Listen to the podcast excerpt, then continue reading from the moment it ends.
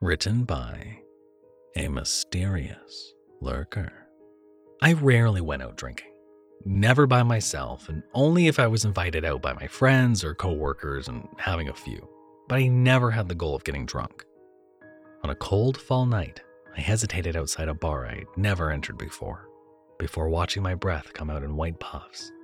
I wanted to get drunk that night, just black out the next few hours, no matter the cost.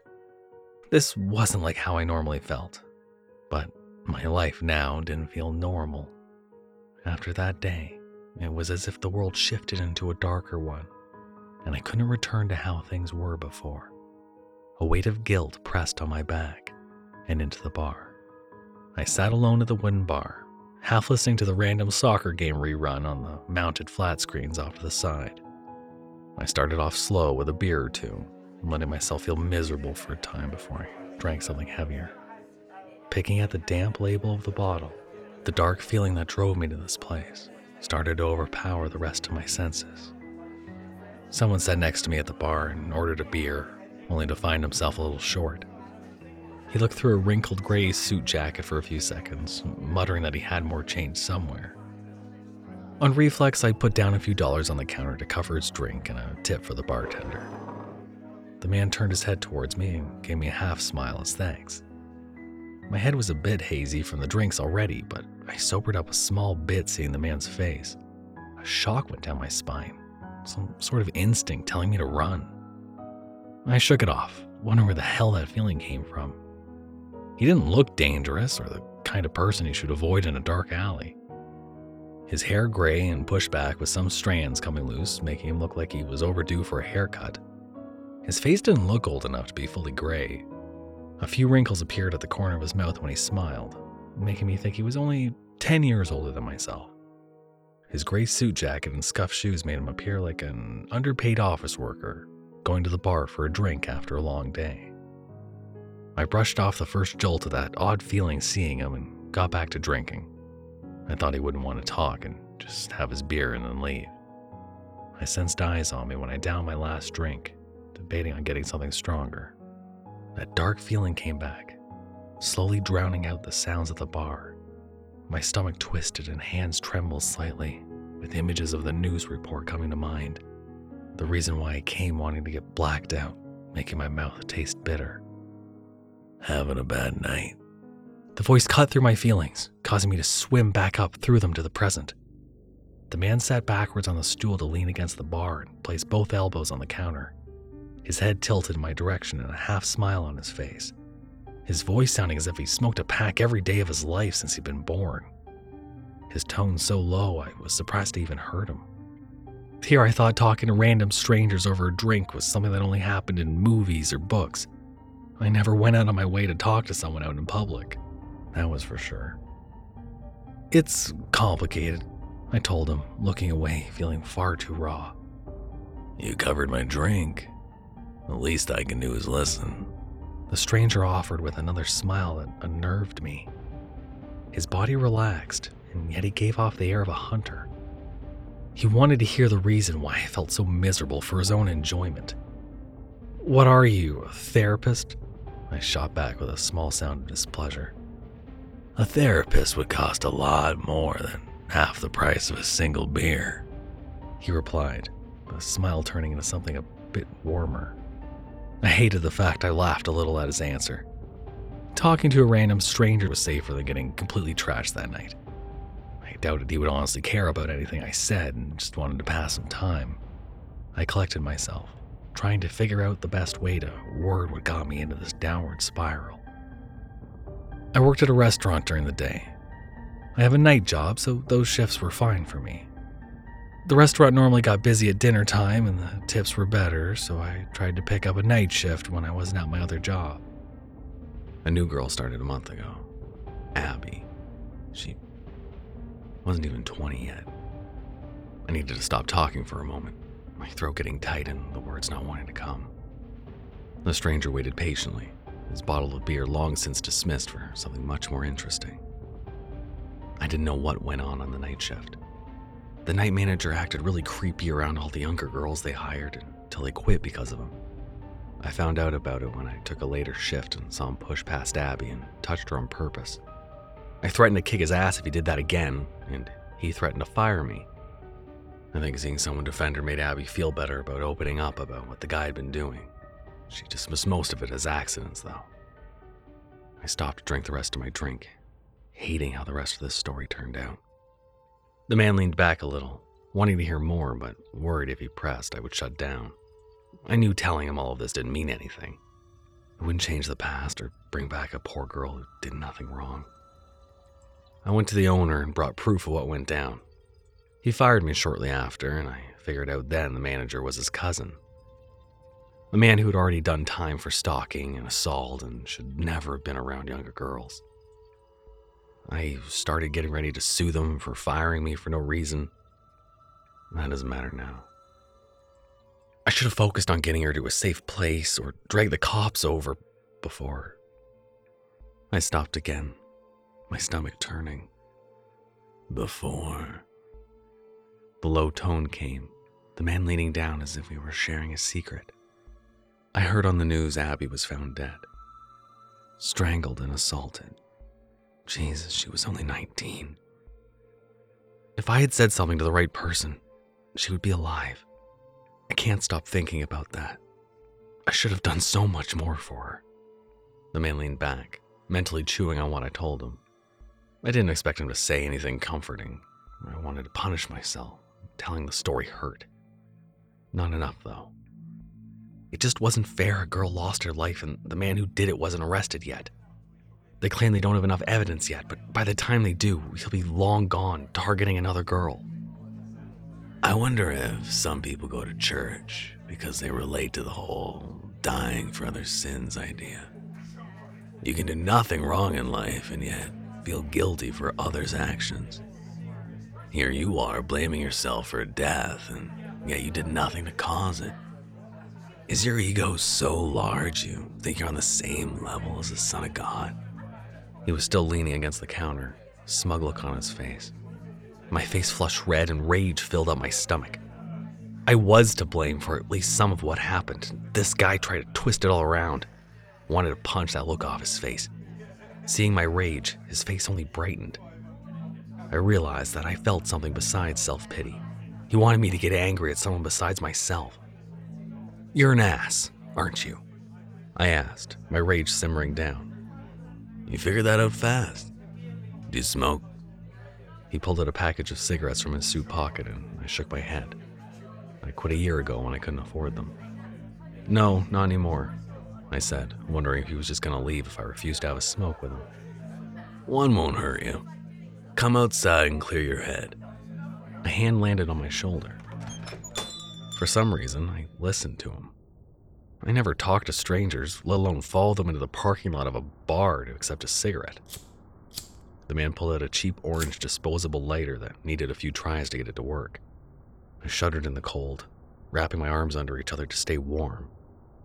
The smoke break and the chilly air did clear my head a little better after I recovered from hacking up a lung from taking a drag for the first time in over a year. It's not your fault, you know. The only one responsible for that girl's death is the one who took her life. I pressured you into smoking, but you made the choice to come outside.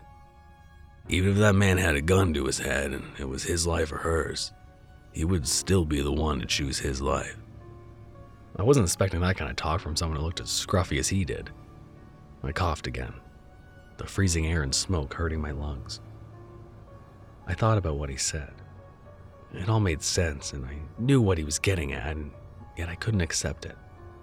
If I had just gotten her somewhere safe, a girl I barely knew would still be alive.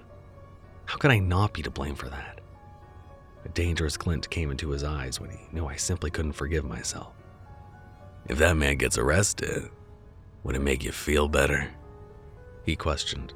His voice took on a different tone than before, a hint of excitement in the words. He reminded me of a spider watching a fly get closer and closer to the web. The question, lead up to a trap, I wasn't aware of just yet. Yes, I said right away. My head turned, feeling the weight of the lie. No. He's alive. She's not. How is that fair at all? My words sounded thick in my mouth and my shoulders shook from emotions. I played it off as if it was just the cold. I didn't turn around when the other man took a step closer. He was right behind me. I could smell the smoke of his cigarette mixing in with my own. Alarm bells went off in my head, and yet I didn't leave or move away. Goosebumps rose in my arms and my body tense, waiting for his voice. Would you like to even the score?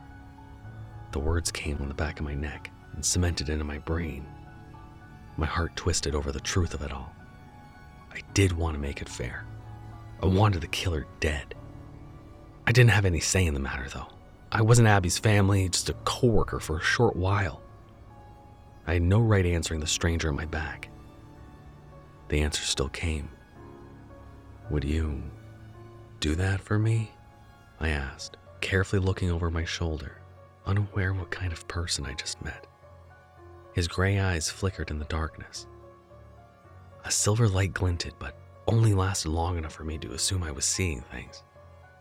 His mouth turned into a smile, and for some reason, I thought his teeth looked too sharp. I never should have spoken to him. Getting drunk and wallowing in my grief would have been a better outcome for that night. Besides the whole moral debate, I risked getting arrested for murder if this man actually went through with my request. I'll take care of this for you. You did cover my drink. And don't worry about the police getting involved. The way I do things never causes the ones who hire me to get in any legal trouble. But I do ask you be present for the confrontation. He started to walk around me and searched around his suit jacket for something. He handed over a card with his number handwritten on it, the scrap of paper feeling heavy in my hand, my brain reeling from the idea of what I had agreed to. A man's life, or half the cost of a beer, I said, mostly to myself. People have died for less. That man didn't think much of that girl's life. Now, did he? I agreed with that statement. My cigarette already burned out, leaving no reason to stay outside. I still had time to clear my head and cancel all of this. I told the other man the name of the manager, although he could have easily found it by checking today's news. He walked off into the night with a promise to call in the next few days. I wanted to regret what I had just put in motion. Abby's face and the idea of her parents needing to bury her removed all feelings of doubt. That man needed to be taken care of before he hurt another person. Turns out, we didn't stop that from happening. The call came two nights after I met the man at the bar. I wanted to believe I dreamed up the entire encounter. An unknown number came through on my cell. Right away, I knew it wasn't a scam caller. I let it ring for a moment, letting my thumb hover over the screen. You doing anything tonight? The voice asked, not even bothering to confirm he got the right number. We didn't even introduce ourselves yet. Now we were planning a murder. Tonight? I questioned, pulse racing. Best to get it done and over with. Unless you have something more important to do. Got a hot date? he finished his question with a faint laugh. Still a chance to back out, I reminded myself. I shook my head and steeled my resolve. My entire body wanted me to run for my phone, but my brain forcing me to stay still. We can do this tonight, I told him, the words weighing on my shoulders. Great. Come pick me up at the bar we met at. I don't have a car. He hung up, leaving me to stew on what I was doing. We were going to kill someone. Did that put me on the same level as the manager? No, I decided. He assaulted Abby, then killed her. I felt positive the manager only strangled her when he panicked, thinking she might report him to the police. The man did not deserve the freedom he killed a girl for. My muscles tensed the entire drive to the bar. The sun already set due to how late in the season it had become. No one else was really out on the roads, and that suited me just fine. Every time a car passed, it felt like they knew what my plans were for that night. That a driver would pull over and call the police to stop us. No one but myself and the accomplice knew of the plan, though. I saw him waiting outside and didn't stub out a cigarette when he got into the passenger seat. He rolled on the window and let the smoke out. I hated the idea of my car smelling like smoke, but was too wired to bring it up. Should we uh, give each other our names? I finally asked. He put a location in his phone and put the volume up for the directions so I knew where to go. His face turned into a smile that didn't suit someone on the way to do such a grim task. You don't need to give me yours, but I go by Graves, he explained. I stopped at a red light looking him over. Gray suit jacket, gray pants, gray hair and eyes. Color reminded me of a gravestone. Rolling my eyes, I focused on the road ahead. Isn't that a bit on the nose? I said, causing him to laugh a little. That calmed me down enough to keep driving. The GPS directed us to a regular neighborhood. One a bit more run down than others, but still a place where people can raise their kids.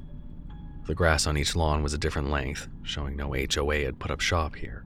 I parked across the street from the address given, all the blood rushing from my limbs to my head, thinking how we were going to do this. What were we going to do? Break in? Shoot him? Stab him? Would it be bloody? The lights were on, so we needed to wait until the ones inside went to sleep. What if he lived with someone else? I didn't get a chance to ask any of these questions. Graves got out of the car and started to walk right over to the house. Hey, wait! I called after him. He already reached the front door by the time I got halfway across the road. He knocked and patiently waited. Really? He was just going to knock. An older woman opened the door and my heart sank. We had the wrong house. I knew it. We needed to get the hell out of here. To my horror, he pushed past her, calling out the manager's name. This already turned into a huge mess. The woman didn't notice me and was more worried about the strange man inside her house. I stopped at the open doorway, as if an invisible force kept me out. I pushed past it, my entire body itching. Graves, what the hell are you doing? I questioned, but my voice lacked any force. I saw the woman and wanted to go over to her and explain I was going to drag the intruder the hell out of her house. A sight caused me to freeze. Graves suddenly started to run through the open doorway. A second person easily heard running towards the back door. In under a minute, he came back dragging my old night manager into the living room by his shirt collar. The woman started to scream, begging us to leave and demanding to know what we wanted with her son. I couldn't answer. I never imagined another person getting dragged into all of this and felt lost. There was no way I could tell her we arrived to kill her son. But Graves could say those words. This man killed an innocent little girl, so he decided he shouldn't be alive anymore. He answered in such a calm voice it caused my blood to turn to ice water. The mother threw herself on the stranger, making Graves let go of his shirt. Neither of them tried to run as she sobbed, holding her adult son.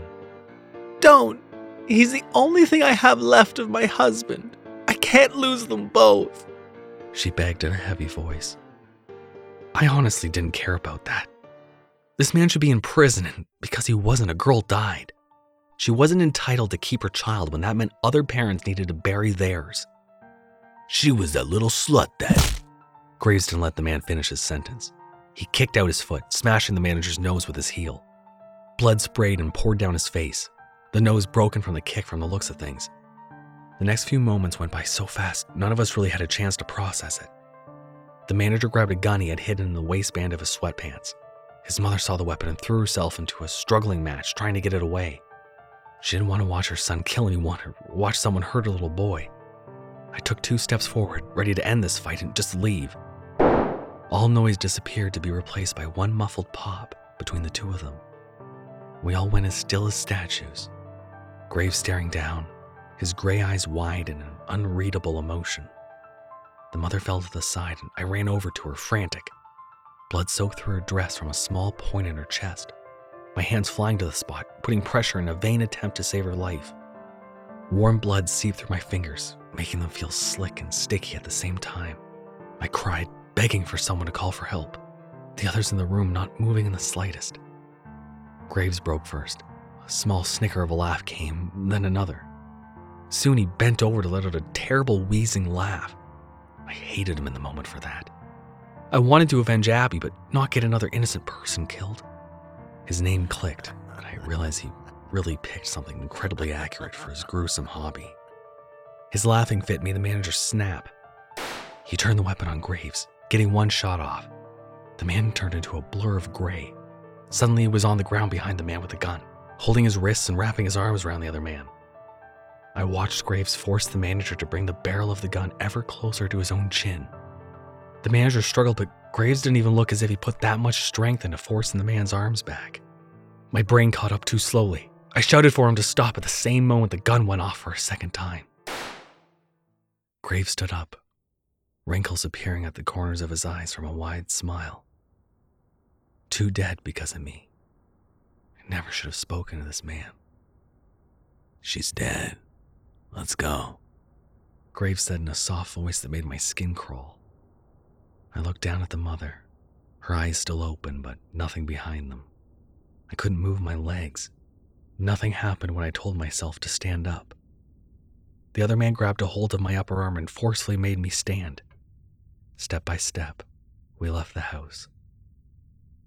I faintly wondered why no one called the police yet or came to see what happened due to all the noise. I was shoved into my passenger seat, Graves starting the car to leave behind the crime scene. We drove for an unknown amount of time, my brain not processing anything because of the shock. I got dragged out of the car again and into a bathroom. I finally realized he parked at a truck stop and wanted me to use the bathroom sink to wash the blood off my hands. Seeing the dark color staining my hands, I nearly got sick. I hurried over to the line of sinks and didn't bother with soap.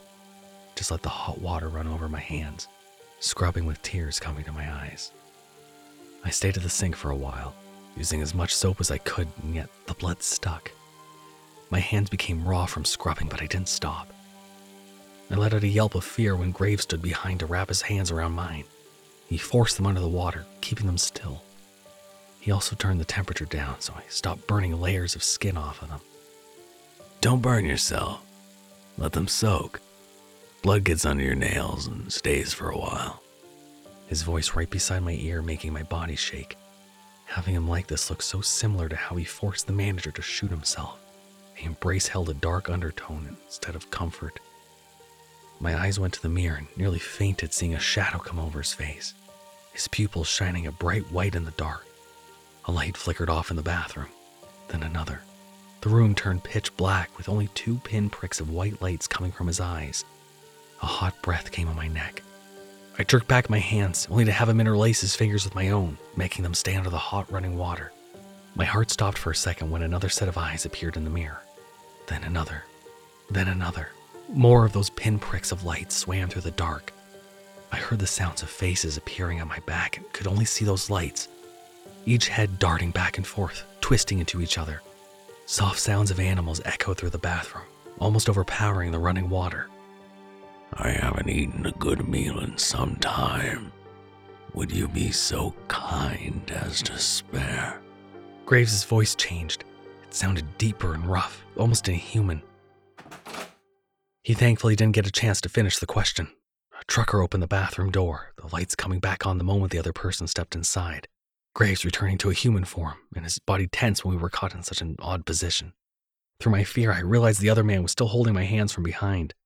That made the whole situation look very different to the newcomer. Uh, I can leave if you guys want to finish what you're doing. The trucker offered in an embarrassed drawl. We were just leaving. The monster of a man said, almost sounding embarrassed. He grabbed me around the waist so we could flee the bathroom and back to my car. I didn't get inside, just leaned against it, slowly falling down the side into the ground. Wet hands starting to freeze in the night air, sensation giving me something else to focus on. Sorry for that little moment. I haven't really eaten much in a bit. Lost control for a second. Graves apologized and sat on the curb nearby. He pulled out a smoke, but his lighter gave out on him. He used a set of matches he picked up at some hotel or casino. I should have got the hell out of there, but the night drained my strength. That woman is dead. I brought you there. I killed her, I said, finally pushing the words out. Her son bought the gun, grabbed it, kept his finger on the trigger, killed a girl that caused you to be so upset you brought me along. He's more at fault than anyone. He offered. Then why can't I forgive myself? Why don't I feel better at all knowing he won't hurt anyone else? Why am I? My words faded as I broke out into tears, hard sobbing that hurt my chest. The breakdown so heavy and hard it only lasted a few minutes. My body couldn't keep up crying at that pace. The other man didn't say anything or look disgusted by my sudden breakdown. He lit another cigarette off his nearly finished one. Walking over, he bent low to place one end so close to my lips it nearly forced it into my mouth. You're a good person, and I'm not. I like watching people like you go through shit like this. If you're gonna hate anyone, hate me for even offering to kill that man in the first place. I accepted the smoke, hurting my lungs so soon after I nearly busted a rib from sobbing. I wanted to hate Graves, but he made it very hard when he sounded so damn gentle. He straightened up and I punched his leg for giving me so many mixed signals. He took the hit but skittered away before I could get him again. Now what? I asked, feeling exhausted. You never see me again. You'll never be legally responsible for their deaths, and you'll blame yourself over what happened for the rest of your life. He explained with a shrug. I stared at him, trying to figure him out. He wasn't human, that was for certain. I oddly accepted that idea right away. It was natural for a monster to kill and hurt people without a second thought or reason. Yet a feeling nagged in the back of my mind. He was a monster. No human could ever see him as anything but that. The ash of my cigarette dropped to my pants, and I let a small ember slightly burn my jeans. The only way Graves made connections was in a negative way. I would never really be able to forget about this night. And deep down, he wanted that. Maybe more than he wanted to have fun watching others die or suffer by his own hands. You're a pretty lonely person, aren't you? I asked. My words caught him off guard.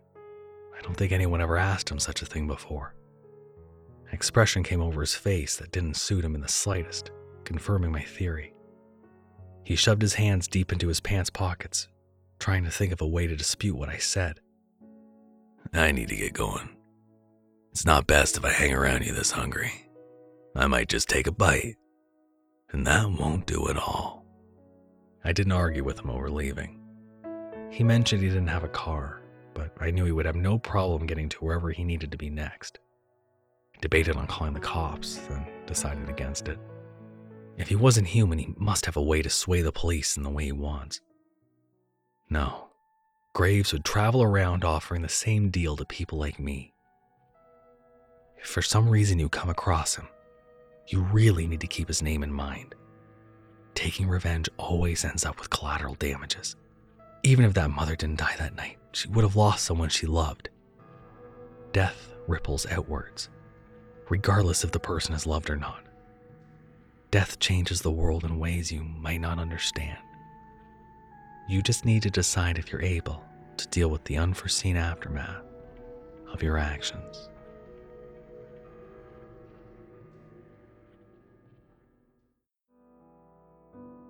Thank you for listening. You can handle another horror story, right? But he never had the goal of getting drunk. This will require acting.